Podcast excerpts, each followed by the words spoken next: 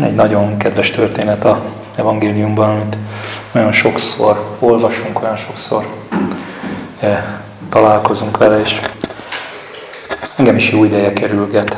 Aztán most úgy gondoltam, elhozom és beszélünk róla. Azt se bánnám, hogy akinek van Bibliája, az akkor olvasná. Nem hosszú, 11 vers, minden esetre én ezen a szövegen szeretnék csak végigmenni. Ez a Lukács evangéliumának ötödik része, és annak is a legeleje. Lukács 5, 1.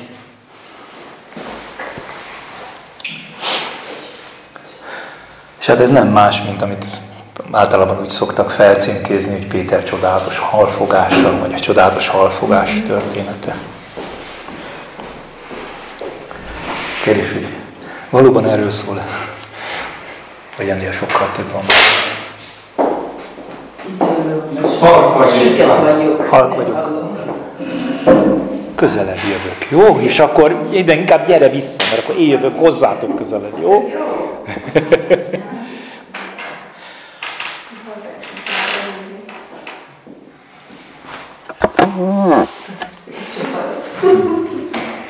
Elolvasom, jó?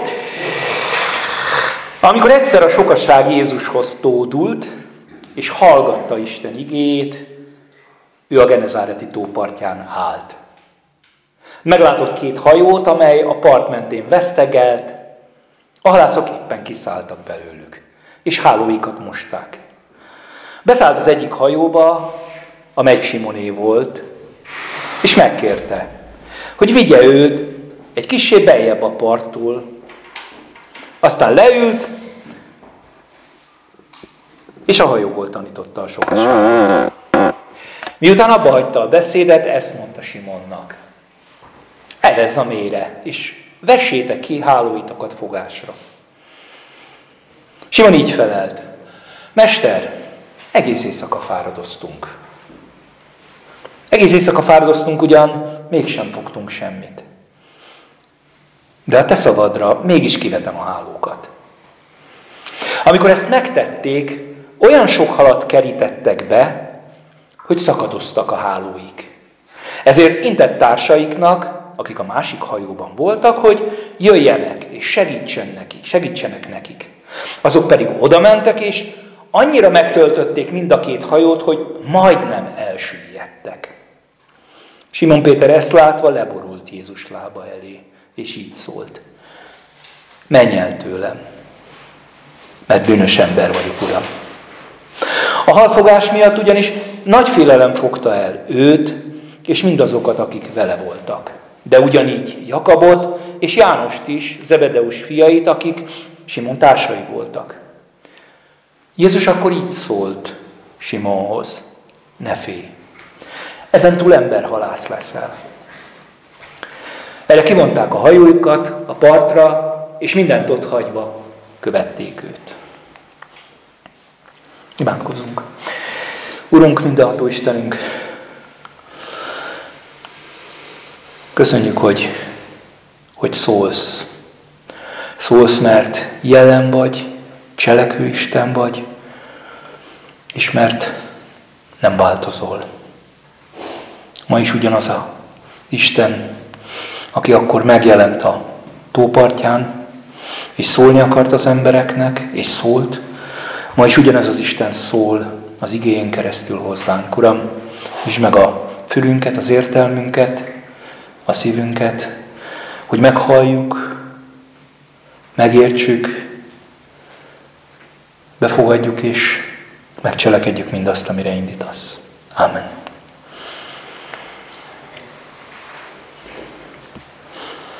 Ugye,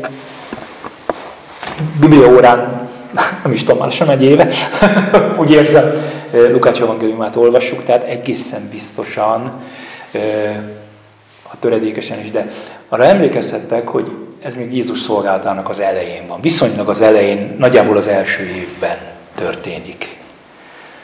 Ugye a közvetlenül megelőző részben, a negyedik részben olvassuk, hogy Jézus elmegy Názaretbe, elmondja a Lukács 4-ben a programbeszédjét, ugye, hogy azért jöttem, hogy a vakok szemeit megnyitsam, megnyissam.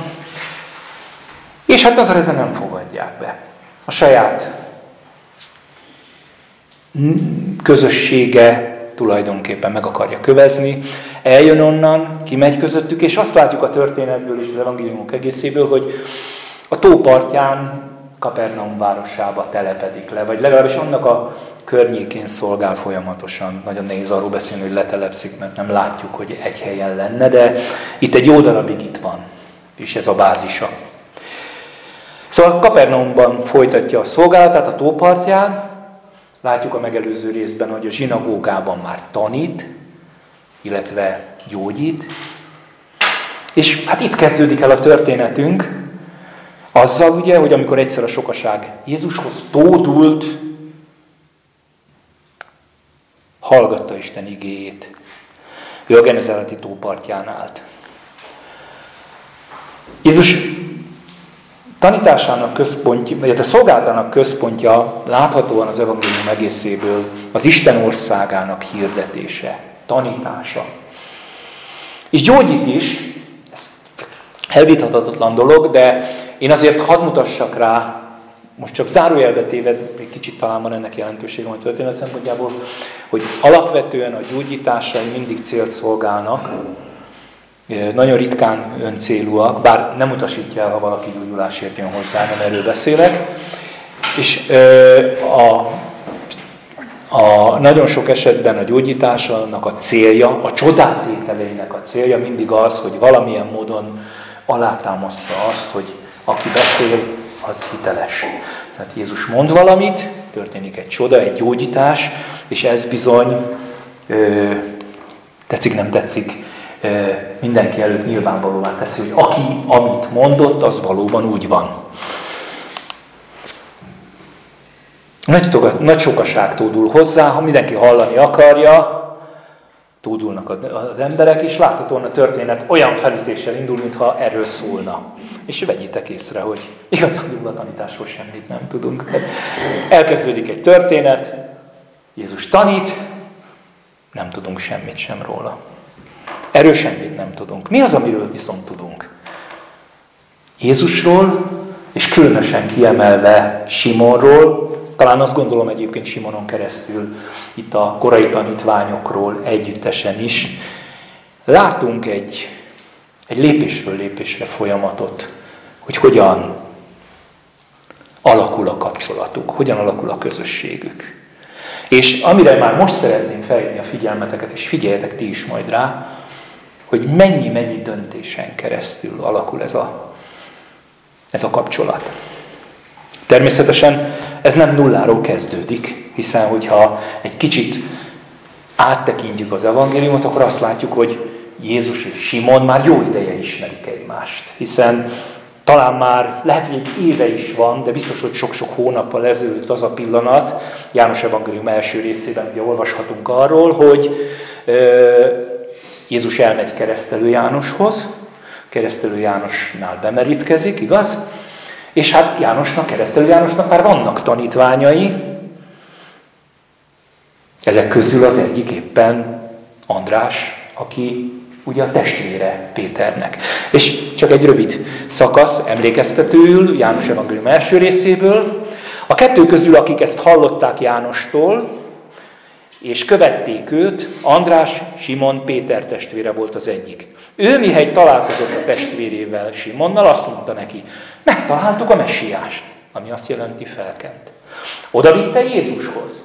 Tehát a bátyja, a testvére, valószínűleg inkább öccse, oda vitte Jézushoz Simont, aki rátekintve így szólt, te Simon vagy, Jóna fia, Téged kéfásnak fognak hívni, ami azt jelenti kőszikla. Nem rejtélyes, ez nem akarom magyarázni, hogy mi pont ez van kiemelve egy ilyen beszélgetésből, de arra szerettem volna rámutatni, hogy már ismerik régóta egymást. Sőt, hát egy kicsit merészebben mondjuk most visszalapoznánk az előző oldalra, akinek papíralapú a Biblia, hát nem nagyon van ilyen, de megtehetné, akkor látná, hogy de hiszen néhány versel ezelőtt már a zsinagógában történtek után Jézus kifejezetten vendégségbe megy Simon házába, és ott meg is gyógyítja az anyósát, aki éppen lázas. Mire akarok erre rá, ezzel rámutatni, hogy ez nem a hirtelen történt találkozás, véletlenül sem így olvassuk, hanem hát Egyrészt már találkozott a tanítványok egy részével. Ugye itt mindig csak Simonról beszélünk, de gyakorlatilag Simon, Péter Péter, András, illetve Jakab és János, ez láthatóan egy bandát alkotnak kezdettől fogva. Együtt vannak, ugye ott vannak a másik hajóval, ugye több hajóval mennek jellemzően halászni. És hát, ha most mai szóhasználattal mondanám, akkor egy gyűlibe jártak Jézussal. Nyilván a zsinagógája a Kapernaumnak az a zsinagóga volt. Ha egyik ment, akkor a másik is ment, olyan nem volt, hogy nem mentünk. Tehát azt kell, hogy mondjam, hogy ők bizony tesók voltak, együlibe jártak. És hát innen indulunk, és itt kezdődik el az a pillanat, hogy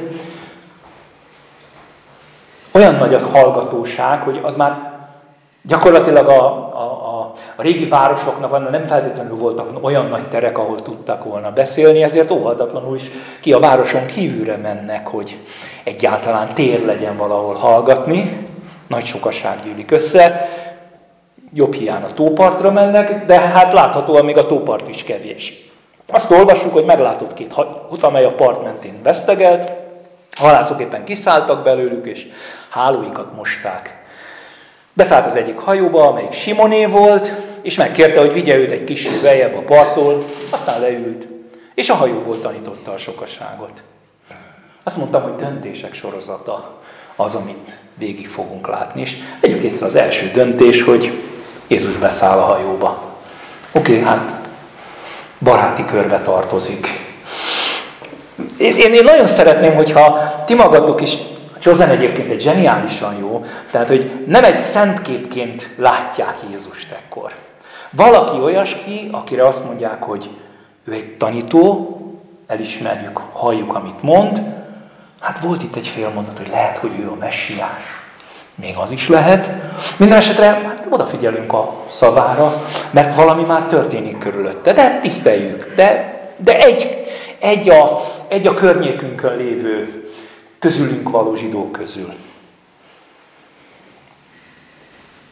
Azt látjuk, hogy Jézus jelen van Simon mellett. Ez nem rendkívüli, ahogy mondtam, kedves ismerős már. Nem kér tőle semmi rendkívülit. Nem kéri, és egy kicsit ilyenkor majd át fogok ugrani a jelenbe, és miránk is. Nem kéri azt, hogy változz meg, nem kéri azt, hogy történjen valami nagy dolog, csak annyit kér, hogy hadd legyek ott mellettetek. Hadd legyek ott melletted. Ugye elképzelem a jelenetet, kora délelőtt lehet, éjszaka halásznak, a háló be van húzva a hajóba, a fogás az nem nagyon volt, viszont a háló tel is tele van hínárral, meg mindenféle e, bickekkel, vackokkal. Muszáj kitisztítani, hiszen holnap éjszaka megint menni akarunk halászni, és gond lenne, hogyha nem lenne a háló megszabadítva mindezől, valószínűleg utána ki is terítik, hogy meg is száradjon, hogy könnyű legyen, hogy dobni lehessen, ugye. Mindenesetre ezt csinálhatom pár méterrel beljebb is, mondja. Jézus csak annyit kér, hogy hadd legyen ott vele a hajóba. És nyilván Péter spontán módon is dönt, hogy persze, miért ne, gyere, nem olvasunk róla, hogy vitatkoznak, tehát nyilván bejebb mennek egy pár méterrel, nem a parthoz kikötve van a hajó, hanem akkor néhány méterrel hosszabb kötére engedi, és akkor ugye nagyobb hallgatóság felé tud már szólni, meg talán egy picit magasabbról is. Simon már nem csak egyszerű külső megfigyelőjévé válik, úgy mellékesen ennek a történetnek ettől a pillanattól kezdve, hanem egész közvetlen közelről aktív megfigyelője is. Hiszen nem biztos, hogy ezzel kezdődött a szolgálata Jézusnak ott a parton. Lehet, hogy már egy ideje, értitek, tanított, amikor éppen ők jöttek a szokott kikötőhelyhez. Én azt látom, az benne a zseniális, hogy Jézus ott keresi meg az embert, ahol éppen van. Bármilyen élethelyzetben képes az embert elérni. képes elérni azt, hogy hallja meg azt az üzenetet, amit el akar neki mondani. És ráadásul ehhez nagyon sok esetben nem kell valami nagyon nagy aktív közreműködése, úgy értem, hogy tevőleges közreműködése, elég csak engednie az embernek, hogy jelenjen. Elég csak hagynia, és nem bedugnia a fülét, hogy szólhasson. Micsoda különbség, annyira látom, mi mai keresztények mindig úgy gondolkodunk, gondolkodunk, akár hívőről, akár nem hívőről is, hogy hát milyen jó lenne, ha valakit úgy leültetnénk, jól megmondanám neki szemtől szembe, hogy mit kell tennie, és ha jól megmondtuk neki, hogy mit kell tennie, akkor ő majd jól fogja tudni, hogy mit kell tennie.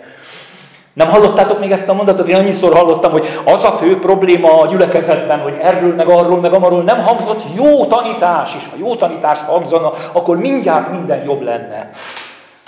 Jézus annyira nem ezt a utat járja, hogy leülteti face-to-face a másikat maga elé, hanem egész egyszerűen azt mondja, engedd, hogy a jelenlétedbe legyek. Hagyd. Ez öntésed, ez nem megy nélkület, hiszen ha felállsz és elmész, akkor nem fogod meghallani.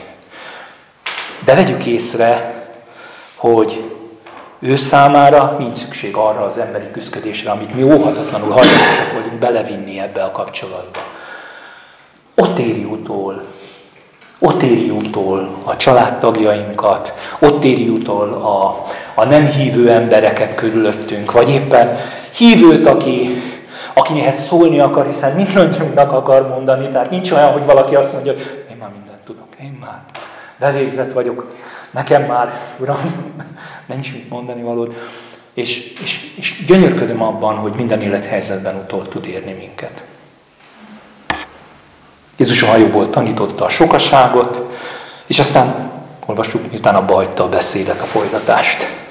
Jézus csak azt kéri, hogy legyél jelen. Mert, és ez szerintem egy nagyon fontos dolog, amiről léptanyomon elfelejtkezünk, hogy Isten az, aki keresi az embert. Isten az, aki keresi az embert. Mi a misszióról nagyon sokszor úgy gondolkodunk, hogy hát az a mi erőnk és a mi ügyességünk. Isten az, aki keresi az embert. Ez nem jelenti azt, hogy nincsen feladatunk. Ne értsétek félre. És aztán jön a következő pillanat, hiszen a tanításról nem hallunk semmit sem. Miután abba hagyja a beszédet, azt olvasjuk a negyedik versben, hogy azt mondja Simonnak, evezz a mére, és vessétek ki a hálóitokat fogásra. Hát ez a klasszikus prédikációs cím, evezz a mére. Valószínűleg ilyen címmel biztos hallott már mindenki prédikációt. De vegyük észre, hogy ez már kihívás. Ez már több, mint az előző döntési helyzet. Az előző döntés csak arról szól, hogy eltűrsz-e magad mellett. Itt már kihívást, egy felhívást hallunk, kvázi felhívás egy cselekvésre, ami mellett dönthetsz úgy, hogy igen, vagy dönthetsz úgy, hogy nem. Érdemes megnézni, hogy mi van pro-kontra, mi van mellette ellene. Hát nagyon vicces azért. Gondoljátok meg az ácsad tanácsot a halásznak. Ráadásul nem is túl szakszerűt. Nagyon, nagyon necces ez. És igazándiból azon kezdtem el gondolkodni, hogy vajon, vajon mitől, vajon mitől hallgattunk egy tanácsra. Tehát mikor valaki azt mondja, hogy kedves háziasszony, aki nagyon jó süteményeket csinálsz, azt tanácsolom, hogy ezt és ezt csináld. Miért gondoljuk, hogy miért hallgatjuk meg őt? Mi az, ami, mi az, ami oda elvezeti az embert, hogy meghallgat egy tanácsot? Én, én két dolgot írtam fel magamnak. Az egyik, ami nélkülözhetetlen hozzá, hogy miért gondolod, hogy sütit akarok sütni. Szóval, bocsi, de kell a szükség. Tehát egy tanácsnak az egyik oldalán kell hogy az az ember valóban szükségeben legyen. Hát ez itt persze Simonékra tökéletesen áll, hiszen a napi megélhetések múlik ezen, és azért nem jó hír egész éjjel dolgozni. Most gondoljátok végig, elmész, 8 órát ledolgoztál, és akkor, Gondolj végig, Jutka, hogy elmész, két hétig dolgozol, és esetleges, hogy lesz-e fizetés utána. Hú, de durva, igaz? Ehhez képest micsoda biztonság, hogy szerződés, meg papír, meg órabér, meg mit tudom én, ugye? De az ő életük arról szól, hogy elmegyek, és, és ki vagyok szolgáltatva, hogy lesz-e fogás. Szóval a szükség az nagyon jól láthatóan megvan. De ha mi életünkben végig gondoljátok, és ha valaki tanácsot ad, de bocsi, de egyébként nem érdekel a dolog, akkor mit kezdünk a tanácsa? Tehát az egyik oldalon vitathatatlanul az, hogy szükségben lévő embernek van esélye meghallgatni a tanácsot. Persze a szükség az abban az értelemben is szükség, hogy már tudod, hogy nem megy egyedül. Ahogy Péteréknek sem megy. Mert egyébként, bocsi, de nagyon jó süti tudok sütni. Ne hozz nekem az észt. Jó, nem mondunk ilyet, udvarias emberek vagyunk, de ugye értitek, hogy kell is az, hogy mindig elrontom. Hiány van, kéne valami segítség. A másik oldal viszont óhatatlanul nem, függ attól, nem független attól, hogy ki mondja azt a tanácsot. Hogy megbízhatónak tartom-e azt, aki nekem tanácsot ad. Szerintem a mai világ egyik félelmetes dolga, hogy felcsapjuk a, a, az internetet, a Facebookot, és ha oda valami leírva van írva, akkor az úgy van, nem? Hát megírta az internet. Hát eh, meg se kérdezzük magunktól. Igen, és ez valós probléma, különösen mondom egyébként, újra és újra, mert én látom ennek a veszélyét. Az ige dolgaiban is, amikor csak kinyitjuk és elolvassuk, és azt gondoljuk, hogy akkor az úgy van, hát meg van írva. Szóval én azt gondolom, hogy nagyon-nagyon fontos az, hogy megbízhatónak, szavahihetőnek tartsuk azt, aki szól, aki, aki beszél hozzánk. És hát itt szeretnék visszautalni arra, hogy Simonnak és Jézusnak a kapcsolata nem előzmény nélküli. Azért csak gondoljátok végig, hogy mi mindent mondtam itt előtte. Lehet, hogy tegnap vagy tegnap előtt volt, amikor láttam a zsinagógában, hogy hogy gyógyította meg, ó, bocsánat, azt hiszem a bénát, ugye? A negyedik rész végén. Meg hát az anyósomat is. Lázas volt, és nem múlt el már hosszú ideje, és egyszer csak meggyógyította. Ez nem csak dumál ez az ember, Ebben, ebben van valami. Van valami felülről való. Én ezt, én ezt hitelesnek tartom. Annyira látszik azokon a szavakon, ahogy megfogalmazza a válaszát Simon. Mester, ugye már a megszólítás is. Tehát elismeri, ugye ez a mester megszólítás, ez egyszerűen azt jelenti, hogy őt, őt a környezete alapvetően egy ilyen rabbinak tekinti, egy, egyébként ez egy teljesen szokásos dolog volt, tehát valaki, aki, aki, aki tanítóként tanítja a környezetét, vándor tanító, és aki hozzászerződik, azokat tanítja. Mester, egész éjszaka fáradoztunk ugyan, mégsem fogtunk semmit. Hát ez a valóság, ez a helyzetem, ez az állapotám. De a te szabadra mégis követem a, kivettem a hálókat. Azt mondja, a valóság, fáradtak vagyunk. Egész éjjel dolgoztunk.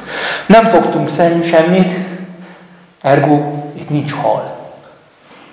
És nyilván, és nyilván, pláne délelőtt, nappal, amikor valószínűleg még bejebb a mélyre húzódnak a, a, a, a halak, a tegnap estitől, ehhez képest is a harajok. Nem észszerű, nem racionális, hadd mondjam, ugye, irracionális az, amit tulajdonképpen mondasz. És ez egy igazi döntési helyzet, amikor találkozol az, ami nem logikus, nem észszerű, nem racionális, de mégis ütközik azzal, amit hallasz. És azt a valamit olyan mondja, akiről te már meggyőzöttél, hogy ez egy megbízható személy. Vegyük észre, hogy ezek a helyzetek soha nem tuti helyzetek. Úgy értem, hogy soha nem tudjuk biztosan, mi lesz majd. Hiszen ha biztos lenne, akkor ott már nincs ez a bizonytalanság. Tehát a, ott, ahol vett ki, hát abban nincs kihívás. Vissza kell menned oda, vagy még mélyebbre, ahol eddig voltál, kivetni a hálót oda, ahol nem fogtál semmit. Hát ez, ebben mindig ott van a, na jó, de mi lesz, ha típusú félelem. Miért hozzunk meg ilyen döntéseket? Akkor húzzuk meg, amikor tuti? Hát nem. És vegyük észre, hogy amiről most beszélek, és amiről szava, külön megfogalmazás nélkül is, amivel szembesíti Jézus Simont, hogy van-e bizalmad bennem? Van-e bizalmunk ő benne? Van-e bizalmunk, amikor szól, és azt mondja, hogy gyere, mert veled vagyok. Nem győzöm elégszer elmondani, amikor bizalmat mondok, akkor hitet mondok. Nincs két szava erre a Bibliának. A görög szó a piszteó, az egyszerre jelenti a bizalmat és a hitet, és hát hol itt, hol úgy fordítják, amikor éppen ahhoz van közelebb a, a mondat jelentése. Az igazi választó mindig az a de szócska. De. De. Én gondolok valamit, te mondasz valamit, az én emberem, az én óemberem, az én belsőm akar valamit tenni, itt van bennem ez a dilemma, és azt, hogy ez mégis elvégződik bennem, az azt, hogy de mégis megyek arra, amit te viszel. Bízom benned, hogy nem, teszem be, nem teszel velem rosszat. Hiszen a félelmünk az az, hogy az lehetne, hogy valami rosszat tesz velünk. És nagyon sokszor egyébként a sátán pont ezt akarja mondani ilyen szituációban, amikor helyzet van, biztos ki akar tolni veled, biztos valami rosszat akar csinálni. És én azt látom, hogy az Isten, mikor formálja az életünket, amikor az évek során újra és újra helyzetekbe, szituációkba, próbákba belevisz, akkor valójában semmi más nem csinál, mint újra és újra bebizonyítja, hogy ő megbízható, hogy ha te hallgattál a szavára, akkor ezt nem hiába tetted. És egész egyszerűen azért, mert az ő lényéből fakad az, hogy ő jó. Nem biztos, hogy le tudjuk fordítani, sőt, legtöbbször rosszul fordítjuk le magunk számára, hogy mit jelent az, hogy az Isten jó, mindig belehelyettesítünk valami általunk elképzelt dolgot. Én, én már ezt egyre kevésbé merem megtenni. Tehát amikor azt mondom, hogy az Isten jó, akkor abban nem az helyettesítődik be, hogy én számomra most mi a kedvező, hanem valami olyan, amire azt mondom, hogy tudom, hogy amit te teszel jó. Tudom, hogy jót tervezel velem. Tudom, hogy megbízható vagy. Tudom, hogy nem teszed ki a lábadat, miközben elfutok mellett, hogy jól hasra essek, hanem éppen felemelsz és a válladon viszel tovább. Szóval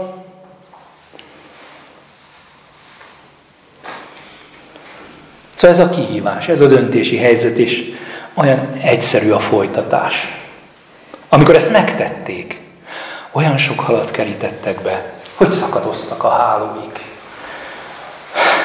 Ahogy irracionális a felhívás, irracionális a végeredmény is. Azon gondolkodtam, hogy micsoda képez, hogy szakadoznak a hálók. Álljunk egy picit.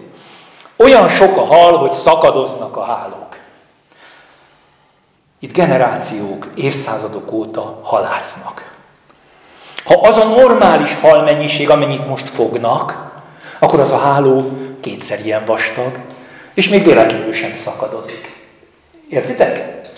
Tehát ha külön kiemeli a, az evangélium, hogy szakadozik a háló, akkor ezzel el akarja nekünk mondani, hogy valami olyan történik, olyan irracionális, olyan felfoghatatlanul természet feletti, mint amilyen irracionális a felhívás is, hogy menjél és evez a mélyre. Nem hétköznapi az, ami történik, olyan sok a hal, hogy szakadozik a háló.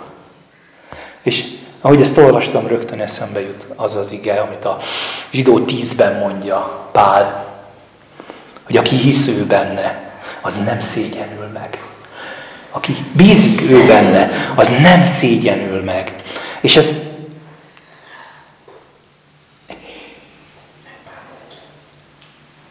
Bocsánat, Róma 10. Róma 10.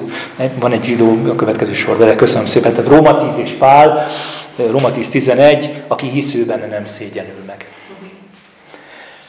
Ugye, amikor hitről beszélünk és bizalomról, akkor mindig kapásból a zsidó 11 egyet szoktuk idézni, jól ismert írás, sor, a hit a remélt dolgokban való bizalom, és a nem látott dolgok létéről való meggyőződés.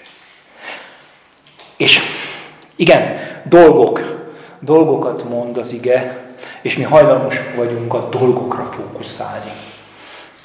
Talán ebből is adódik néha, hogy túlon túl a dolgokra helyezi a hívő a bizalmát. Az anyagi áldásra, az anyagi dolgokra. Én pedig azt látom a, a, az evangélium egészének fényében, hogy ahogy a hit bizalomról szól, a meggyőződésem az arról szól, ahogy az előbb mondtam, hogy te nem versz át, hogy te szavazhihető vagy. Hogy ez a, ez a meggyőződés a nem látható dolgok felől, ez nem a dolgokban való hitet jelenti soha. Hiszel a csodákban? Szoktuk egymástól megkérdezni. És úgy érzem, hogy a helyes válasz az, hogy hiszek Jézus Krisztusban, aki ma is képes csodát tenni. Mert a hitünknek a célja soha nem lehet maga a dolog, maga a termék, maga az eredmény, mindig a személy. És azt hiszem, hogy a Szentírás mindig erre szeretne elvezetni mindannyiunkat, hogy az ő benne való bizalmunk legyen egyre nagyobb és nagyobb. És ha végignézitek ezeket a döntéseket, amiket itt Simonnak lépésről lépésre meg kell hozni. Először csak, hogy tűröm, hogy odaüljön a hajóba Jézus. Aztán annak a kihívásnak, hogy menjek be. És aztán persze rögtön visszajelzést. Tehát és ez a fantasztikus, hogy Isten tényleg nem hagyja megszégyeníteni azt a bizalmat, ami felé ö, az emberből válaszként megjelenik. És azt hiszem, hogy ez nekünk is kihívásunk, hogy hiszünk-e. Nem általában hiszünk-e, hanem hogy bízunk-e benne. Nem csak Simonnak kihívása, hanem nekem is, amikor, amikor megjelenik, amikor olvasom az igét, amikor szól valahogy az Isten is, és döntenem kell, hogy fú, menjek vagy nem menjek. És aztán nem ér véget ez a döntési sorozat. Rögtön a folytatásként, olyan lazán lép egyébként túl a szöveg maga azon, hogy én sok volt a hal. Ezért intett társainak, Simon, akik a másik hajóban voltak, hogy jöjjenek és segítsenek nekik. Azok pedig oda mentek, és annyira megtöltötték mind a két hajót, hogy majdnem elsüllyedtek. Ugye eddig csak szakadozott a háló, nem bírták kiemelni, most már meglátják a fogás mennyiségét, tényleg filmekben annyira vissza tudják adni, hogy szídültig van a hajó, szinte, szinte már-már elmerül, és ők is a hal, halak között vannak, és úgy ö, eveznek ki a partra. Lenyűgöző, lenyűgöző a mennyiség. És nekem az a kép jutott eszembe, hogy mit kezdek? Kezdek a fogással? Tehát Isten válaszolt, Isten adott, túláradóan adott, szakadozik a háló, akkor a fogás, hogy nem bírunk vele, mit teszünk vele? Lehet, hogy csak nagyon hipotetikus a döntés, mert hát a történetet már olvassuk, de azért helyezzük át a saját életünkbe. Mit teszünk vele? Megtartjuk magunknak? Vagy azt mondjuk, hogy bevonunk ebbe másokat is. Isten elképesztő, túláradó módon adja az emberre az áldását. Neki nincsenek korlátai. Egyszerűen egy ilyen jelenet azt az abszurdumot mutatja, amikor, hát valószínűleg a falu összeszaladt arra a fogásra, amit ezek hazavittek. Én azt látom, hogy ha helyesen viszonyulok az Istenhez, ahhoz, aki ad nekem, akkor nem tudom megtenni hogy megtartsam magamnak mindazt az örömöt, mindazt az áldást, mindazt az ajándékot, bármi is legyen az, nem csak materiális dolgokra gondolok, amit kaptam az Istentől. Kell.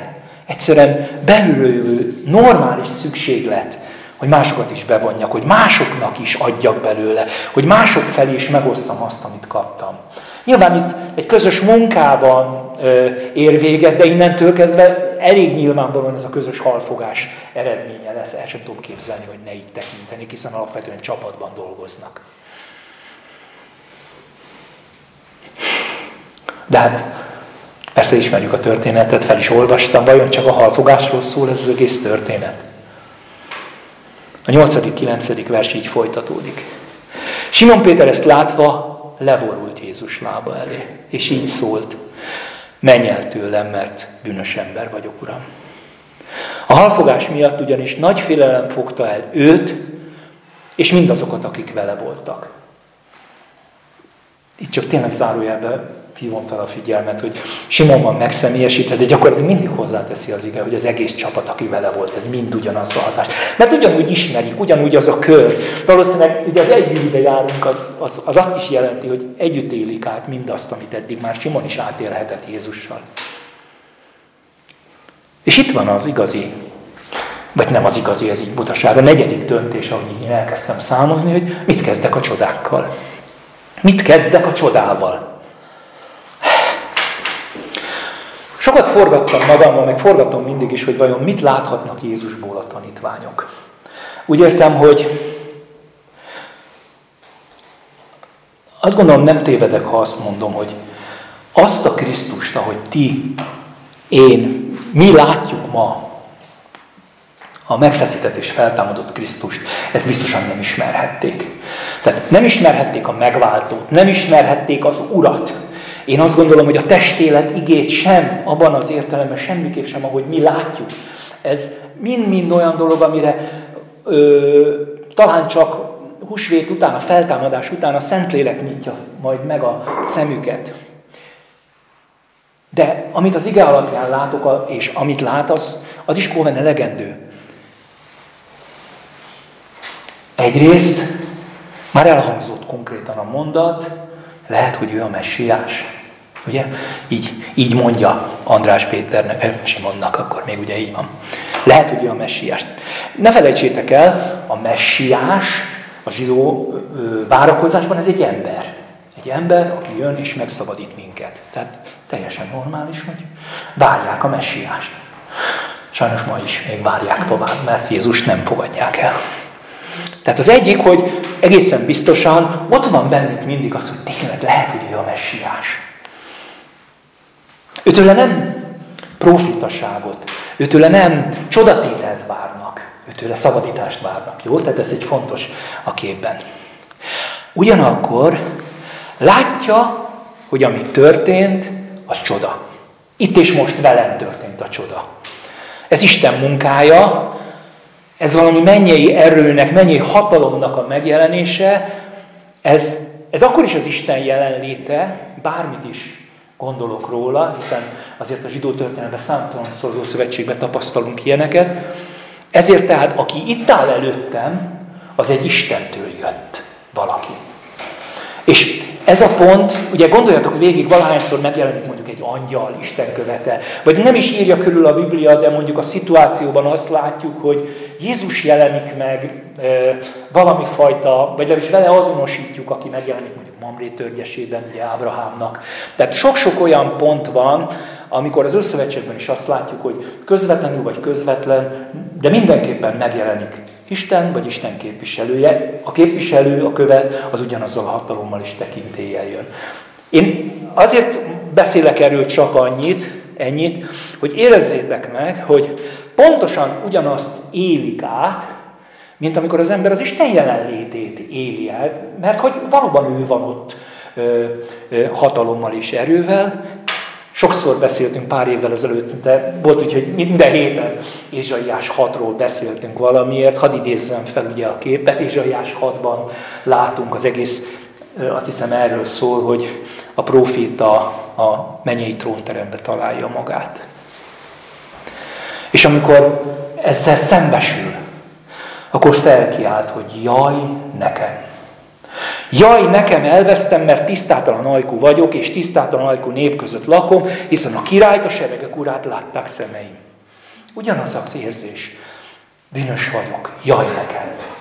Mikor az ember odaáll a világosságra, amikor az Isten közelebb lép hozzá, akkor, akkor szembesül azzal, hogy ki vagyok én, és kicsoda az Isten. Nem lehetek a közeledben, mert jaj nekem.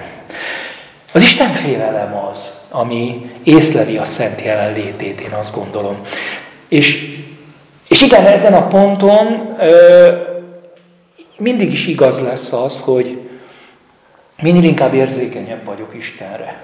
Minél inkább keresem őt, annál inkább észlelem azt, hogy az Isten jelen van. Hiszen Most, ha egy kicsit ebből az egész gondolatbelülből kilépünk, hátra lépünk, és azt mondom, hogy de hát emberek, Isten itt van.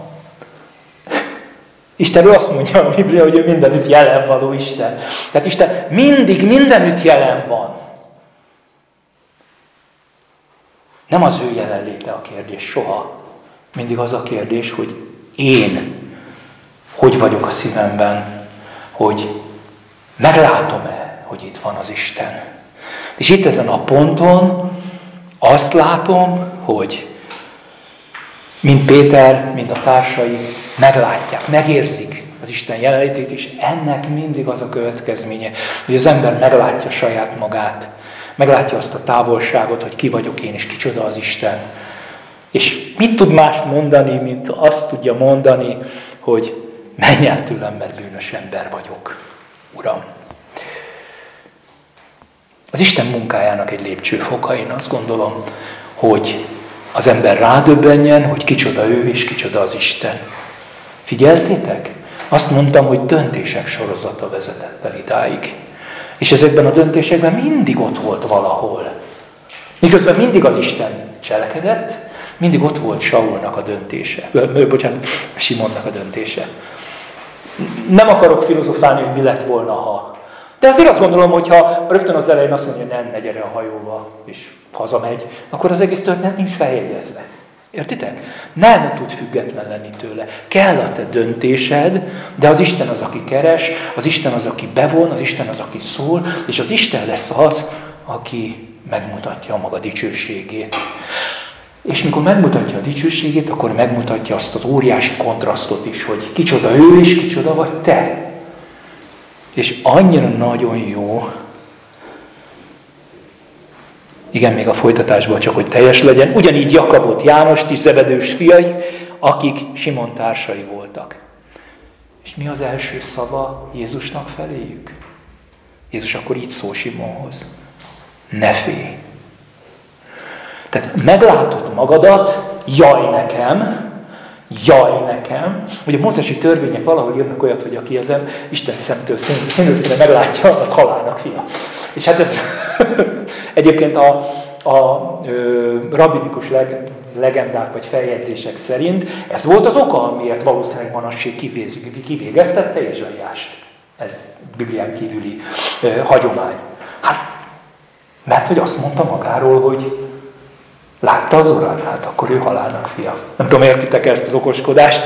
E, nyilván ez vagy igaz, vagy nem, de részletkérés. De komolyan, komolyan éli és komolyan gondolja, hogy bizony jaj nekem. És az első szó, ami Jézus szájából ekkor elhangzik, ennek az Istenfélelemnek a reakciója, hogy ne félj. Ne félj. Mit feleljünk a kihívásra? Hiszen a folytatás az, hogy ne félj, ezen túl halász leszel. Na megint egy döntés, mert már az ötödik így számolom sorba. Lépésről lépésre volt a helyzet, volt a csoda, volt a saját magam mérhetetlen alkalmatlansága. Hiszen valójában mi az igazi kihívás? Azt mondja Jézus, hogy ne félj, ezentúl halász leszel, benned meg elindul a gondolat, Azt sem tudom mi az. Alkalmatlan vagyok rá. Nem értek hozzá. És az ember egyébként ez nagyon jól el is meditálnak. Mi az, hogy ember halász? Hogy, hogy, de azt mondta akkor biztos, de nem értem. Miközben a félelmeinkre a gyógyítás az az, hogy ne félj, látom a félelmeidet, látom a bűneidet, és akkor is, ha most ebből semmit nem értesz, minden rendben van. A ne félj az Istentől, Alti Rao, mindig ezt mondja az Ószövetség egyik, egyik leggyakrabban előforduló szava, amikor Isten felé mond, ne félj, Tudjátok, az egyik kedvencem, 2 Mózes 14, ott állnak a vörös tengerpartján, úgy kezdődik a mondat, hogy ne félj. Ézsaiás, ne félj, megváltottalak. Annyi, de annyiszor mondja el, és hát valószínűleg nem csak a zsidóság az, aki fél, hanem mi magunk is. Valahányszor az Isten megjelenik, elkezdünk. Valószínűleg teljesen jogosan félni. És Isten azt mondja, ne félj. Ami lenyűgöző, hogy Jézus nem magyarázkodik nekik. És ez a nem magyarázkodás valami olyasmit jelent, hogy nyugi, nem kérek papírt róla, hogy van-e vizsgád ember halászatból Annyit kérek csak, hogy mondj igent. És majd én teszlek azzá. Mindaz, amire elhívlak, azt majd én fogom kimunkálni. A hívás tőlem származik, én szóltam most hozzád, hallod, hogy én szóltam hozzád, neked döntened kell arról, hogy akarsz-e arra menni, amire vinni akarlak, vagy sem, de nincsen más feladatod benne. És higgyétek el, hogy Isten is nagyon sokszor hív. És mi sokszor érvelünk. Pedig csak azt kéri, bíz bennem. Csak annyit kér, hogy Emlékszel? Bíztál bennem, amikor a mélyre elvesztél. Emlékszel? Bíztál bennem, amikor ideadtad elém az... Azt mondtad, hogy tied vagyok. Bíztál bennem, amikor azt mondtad, hogy, hogy igen, hiszek benned. Bíztál bennem, amikor, amikor megkeresztelkedtél, és azóta évek, évtizedek óta bízol bennem. Én csak mélyebbre akarlak vinni egy kicsit. Azért, hogy ez a bizalom nőjön. Mert a bizalmon keresztül meg fogod látni, milyen elképesztő módon szeretlek téged. Csak annyit kér Jézus, hogy továbbra is bíz bennem. És majd én akarok cselekedni az életedben. A keresztény ember tipikus félelme az az, hogy megtértem, üdvösségem van, oké, okay, rendben vagyok, van egy strigula, de most majd én jövök, tűrjük fel az újunkat, és nekem meg kell felelnem. Jézus pedig azt mondja, továbbra is én. Én leszek az, aki cselekszem. És a befejezés. Kivonták a hajókat a partra, és mindent otthagyva követték őt. És még, a, még azt is fontosnak tartja Lukács, Lukács feljegyezni, gondoljátok, a 30 év távlatából írja mindezt, hogy kivonták a hajót a partra. Mert ugye valószínűleg a napi rutin csak annyi volt, hogy egy karóhoz vagy egy szöveghez kikötötték, és valahol ott a part mellett ott ringatózott. Hát kihúzni egy akkora hajót, amiben azért itt többen elférnek, az komoly munka. Azt valószínűleg csak javításra viszik ki, vagy évente, amikor mondjuk van egy olyan viharosabb időszak, amikor hetekig nem halásznak. Tehát van valami, van valami befejezettség ebben, hogy a hajót kihúzza a partra. Azt mondja. Egy kicsit olyan, mint amikor Elizeus. Elizeus az, aki nagyon sok ökörrel szánt.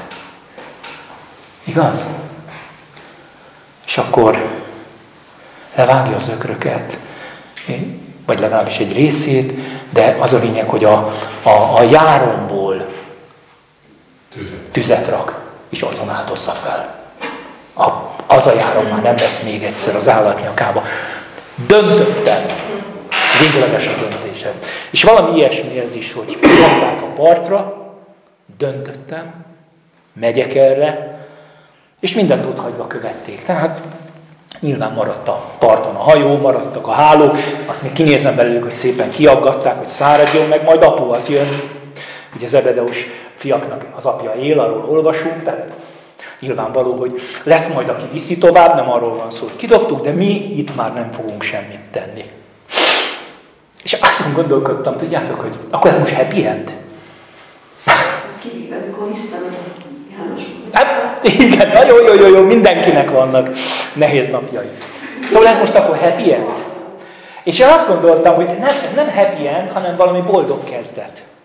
Mert nem tudják, mi lesz holnap. Fogalmuk sincs. Valószínűleg azt sem értik, hogy mi az az ember halászat. De valami csoda történik velük engedtek az Isten hívásának. És ettől a pillanattól kezdve ott vannak, ahol az Isten látni akarja őket, mert én hittel vallom azt, hogy a keresztény boldogság titka, hogy ott vagyok, ahol Isten látni akar. Ott vagyok, és azt teszem, amit Isten látni akar. Engedni, amikor hív, követni őt, amerre vezet, akkor is, hogyha ez irracionális, akkor is, hogyha ez elképesztő, és hogy lehettem ilyen hülye, bocsánat, akkor is boldogság. De ne felejtjük el, és ezt írtam záró gondolatként, hogy ehhez a ponthoz őket is döntések sorozata vitte el.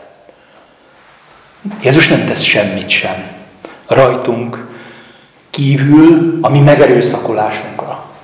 Gondoskodik arról, bármerre jársz is, hogy szóljon. De hogy mit kezdesz vele, az a te döntésed lesz. Éppen ezért a hozzávezető út, a boldogsághoz vezető út is sok-sok döntéssel, döntés sorozatán keresztül történik meg. És nem ér véget Nem egy statikus állapot, hanem amíg itt vagyunk a Földön, folyamatosan zajlik. Amen. Ez jutott eszembe erről a ikeversről.